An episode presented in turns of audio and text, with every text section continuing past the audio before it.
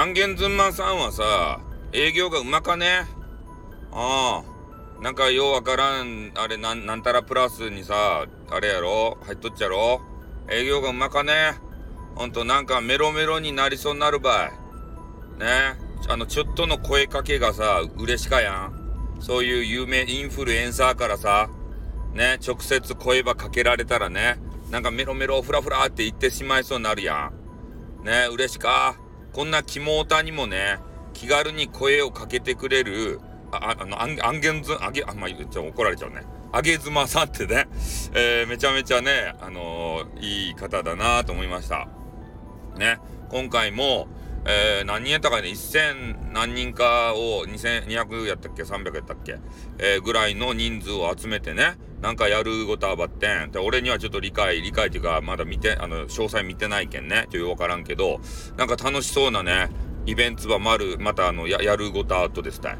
で、それにね、こう、よかですね、っていう、あのね、えー、あれ、お返事をね、あの、なんか、何やったかいな。告知機能がさ、コミュニティかなんか変な名前に変わってさ、それでコメンティングは入れられるようになったやん。だけ、アンゲンズンマさんがですね、なんかそういう紹介バー、チラシみたいなのを貼り付けとったとですね。で、それに対してね、よかですねって言ったらね、あの、ぜひぜひということでね、えー、また、またお声掛けをいただいたということで、すごく嬉しいですね。こんな雑魚にも声かけてくれるっちゃけん。さすがインフルエンサーばい。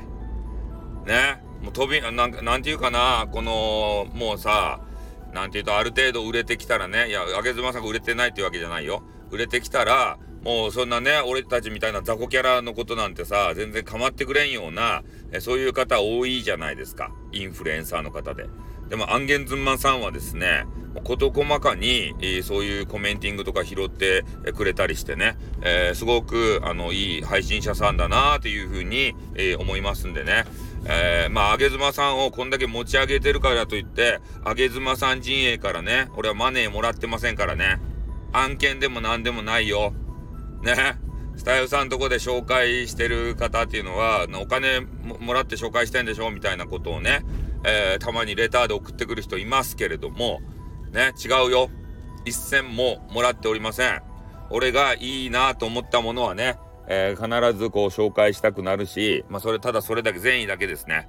あわよくばはあるけど善意だけですね。あわよくばってなんやねんってね。そこはあのー、深く突っ込まないでください。ということで終わります。あっって、またな。にょ